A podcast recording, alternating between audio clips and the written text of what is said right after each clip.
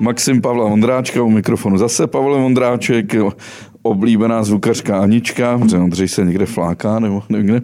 A můj dnešní host Johana Fundová. Ahoj Johano. Ahoj. Uh, Johana je novinářka, spisovatelka, napsala knihu devadesátky a teď si vydala další knihu, která se jmenuje Millennium, jak jsme žili první roky tisíciletí. Ano. Já tam mám kapitolu o časopisu Maxim a o nekorektním humoru. Pozvala si mě na pódium v, v, v Nodu. V Nodu. V Nodu Stálo nás tam nějakých 15-17. Já jsem tam teda šel se svými psy a v půl litrem eh, v ruce. Což bylo fajn, takový zpestření. Ano, ale já jsem se ocitl na pódiu v podstatě s lidmi, s kterých my jsme si v těch nultých letech dělali prdel. A já jako vysíláme i po 22. hodině, jak můžu být trochu vulgárnější. A já jsem zjistil, že vedle mě stojí Ondřej Hejma, to byl oblíbený terč našich jako nevýbíravých uh, ataků, že jsou tam že jsou tam um, daberky nejhoršího seriálu všech dob, to je Přátelé, který ženy milují a muži v podstatě nenávidí, protože zobra... Ale spousta mužů říká, že ho má taky ráda. Jasně, no, protože to museli povinně sledovat s těmi svými, svými partnerkami. Pak tam byl Samer Isa a Julian Záhorovský, pro nás prostě hudební peklo. a možná ten Kuba Werenberger, ten jako je dobrý, ale dělali jsme si spíš eh, legraci z jeho souputníka Ondřeje Hámy a tak dále. Mm-hmm. Mm-hmm. A, a najednou tam všichni něco mohli říct, a já jsem přece uviděl těch 200 lidí, kteří tam byli, kteří prostě, to byly tak jak relikty až mumie těch nultých, nultých let. A už jsem měl připraveno, že lituju, že ten časopis Maxim nevychází, že zrovna z nich bych si chtěl dělat srandu, ale na mě nepřišla řeč jako na jedinýho. No ty jsi stoupnul bokem, bohužel. Právě mezi ty zmiňované bizarní uh, osobnosti a postavičky, tak trochu vedle, tak se to tak stalo. Ne, to je dobrý, aspoň jsem zase nikoho neurazil. Ale jako můžeš klidně říct teď, co jsi, co jsi měl, co jsi chtěl říct, co jsi měl naplánovaného? Ne, tam šlo o to, že když jsem se díval dolů a viděl jsem tam jako ty lidi v těch různých oblecích a vlastně oni se přetransformovali v takovou um, takovou tu skupinu, kterou já znám na té pražské letné, kde jako žiju a kde vlastně člověk téměř bez fousu nemá jakoby šanci, mm-hmm. ale já na té letní bydlel ještě jsem na první hipster přistěhoval. Jo. já na letní nebydlela a myslím, že nikdy nebudu. Jak to a kde bydlíš? Na Vinohradech. Já, jsem, já jsem parta z druhé strany Počkej, Prahy. Já jsem bydlel na Vinohradech a díval jsem se do Grebovky, jo? Tak, ale vy jste trochu ta uh, parta z Jiřáku, ne? No, spíš tam teď. Mm-hmm. Ale dlouho jsem byla u Míráku a to je moje oblíbená lokalita. Až jednou dne budeš psát o těchto uh, 20. letech a vůbec 10. letech, tak tam musíš zmínit to, že ta Praha najednou opustila své centrum a rozprskla se do jednotlivých komunit Karlín, Letná, Smíchov. To rozhodně, to je dobrý nápad. To je typický, typický proto. Já uvedu jeden případ, když jsem pomáhal eh, kamarádovi Jirkovi, který vlastní obchod, eh, síť obchodu Wine Food, dneska do Italians, a když to začínalo v těch tady nultých letech, o kterých píšeš, tak všichni chtějí jezdit do wine foodu, jako všichni pro Itali. Jo. Tak to fungovalo. A najednou po těch 10-15 letech, jenom na letný, jsou 4-5 špičkových italských obchodů a každý se držíme ve své čtvrti, už nejezdíme nakupovat někde tamhle na ten Smíchov. Je to tak, já vlastně no. musím říct, já na Vinohradech hmm. žiju asi 8 let nebo 9 a taky se dostávám do takového toho stádia občas, že vlastně nevytáhnu paty z Vinohrad, třeba měsíc. Že veškerý čas volný trávím tam, s lidma se scházím tam, do podniků chodím na Vinohradech, takže vlastně je to pro mě takový maloměsto uh, ve velkoměstě. Vy tam máte ten, kde kupujete ty koláče, jak se to jmenuje tam? Uh, kus koláče. Kus, kus koláče. koláče. Na pivo chodíte do Vinohradského uh, tržiště s, s farmářskými Mimo, farmářskými. Mimochodem, tohle co se musím zmínit. Jo. Farmářské trhy na Jiřáku, které jsou známí, my na šestce chodíme samozřejmě k nám na Dejvický, to zavedla taky, taky ikona těch uh, nultých let, uh, Hanka Michopulu, která mm-hmm. byla šéf-redaktorkou, teď nevím, uh, Maria nebo Apetitu dělala se mnou v redakci, nebo snad.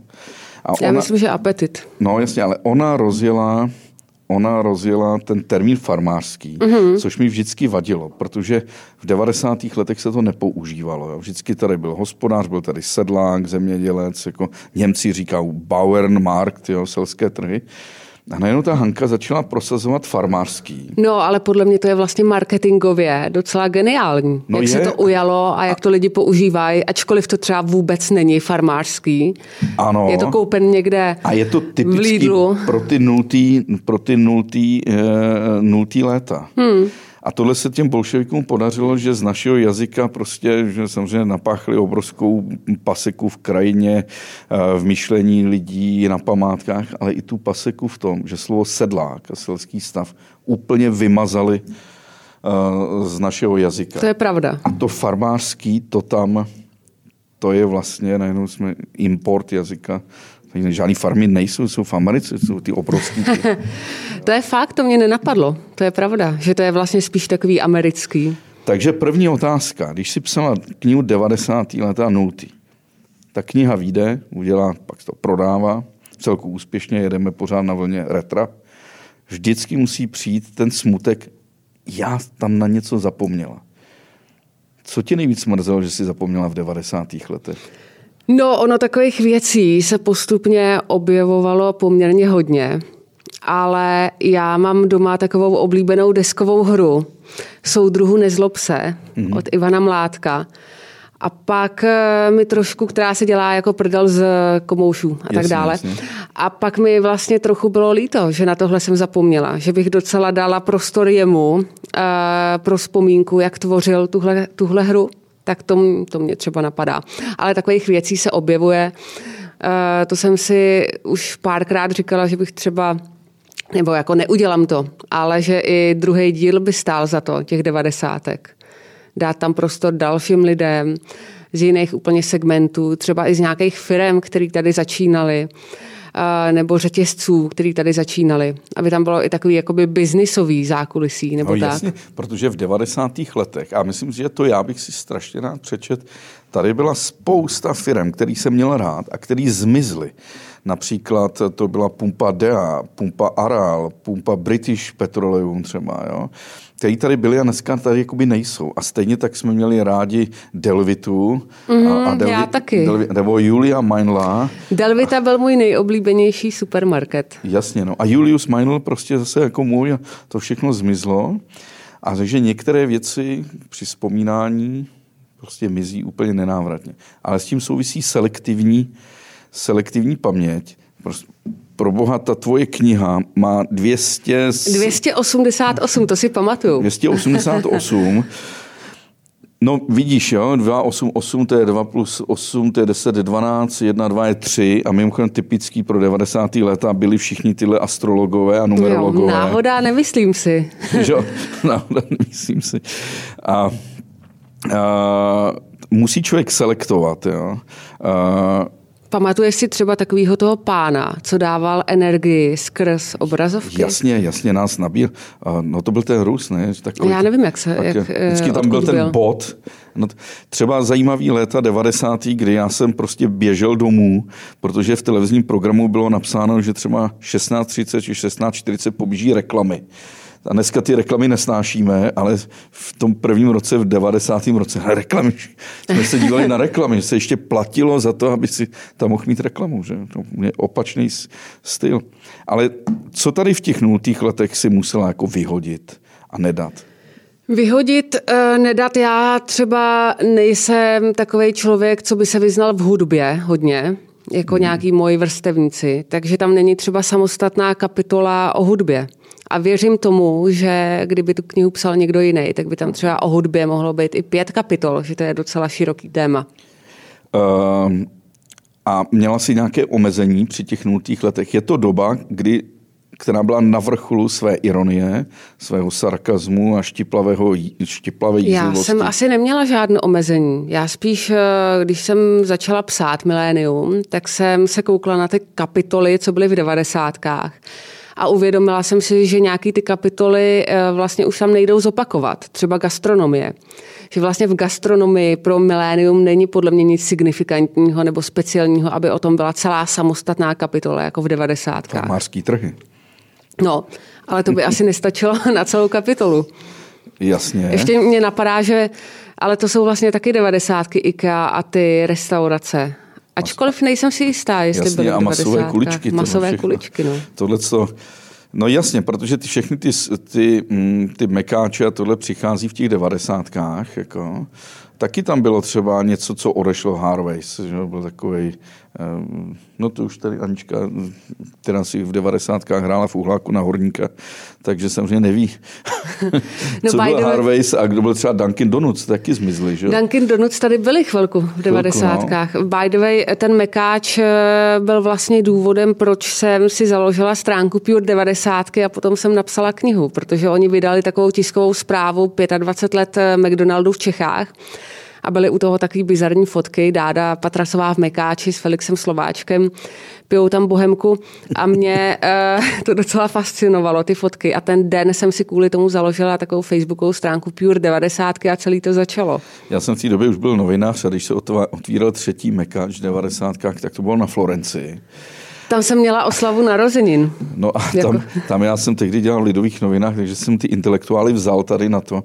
A třeba skvělý novinář, překladatel Ludva Bednář, tam jako nevěděl, co s těma rukama. On ten konzervativec, chartista najednou drží v té ruce ten mekáč a, a, a, k tomu jsme měli právě tu bohemku. Jako, to byly samozřejmě jako, jako bizarní věci. To je super vzpomínka. Jo, ale ještě, ještě k těm nultým letům. Já jsem takhle... Mm, Kolik je tam lidí, kapitol? Kapitol tam je jedenáct a dohromady lidí, kteří tam mají vzpomínku asi 35. Dělal jsem redaktora, editora, šefredaktora. To nejnevděčnější zaměstnání je být editorem. Jo? Zaž, eh, měla jsi s nějakým autorem fakt problém? Tak, uh, začala bych tím pozitivním. Samozřejmě pár lidí mi to odevzdalo a nebyla, nebyla potřeba tam nic měnit. Jako super text, většinou lidi, co jsou zvyklí psát, anebo částečně píšou. Pak většina, takový průměr, kdy bylo nutno to třeba trochu pokrátit, editovat jsem tam něco, ale zabere to pár hodin času, aby to dávalo smysl. No a pak, ale nebudu konkrétně jmenovat, u pár případů samozřejmě bylo nutno to hodně upravit, jelikož ten text nedával, nedával úplně smysl. Ale za mě to je v pohodě a já jsem s tím počítala. Já si myslím stejně jako já, kdyby mě postavili na hřiště fotbalový, tak bych ani nekopla do míče. Tak naprosto chápu, že někdo uh, jakoby není v jeho možnostech napsat text, aby to byla jako báječná slohovka nebo něco takového. Takže za mě je tohle v pořádku. Ale je pravda, že normální lidi, kteří s tímhle nemají zkušenost, si asi nedovedou představit, kolik třeba ta editace zabere času, aby to dávalo smysl, ty texty. No a co se týče třeba odevzdávky včasný, tak to všechno bylo v pořádku? Uh, nebylo.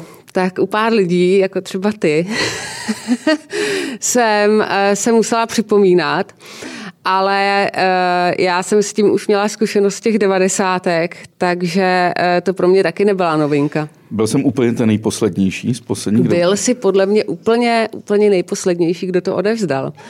Když jsem ti psala, že už to je v, na korektuře ten text, tak jsem si nedělala legraci, to tak bylo, jakoby ten ostatní, všech ostatních. Ale to je v pohodě, jako zvládli jsme to, text tam je, je editovaný, je po korektuře. A tam si nemusela moc editovat u mě. Ne, ten byl zrovna mezi těma nejlepšíma. Děkuju, že jste doposlouchali až sem. Zbytek podcastu musím vás odkázat na info.cz, kde můžete mít samozřejmě zaplacený všechny podcasty, který info.cz dělá. Díky.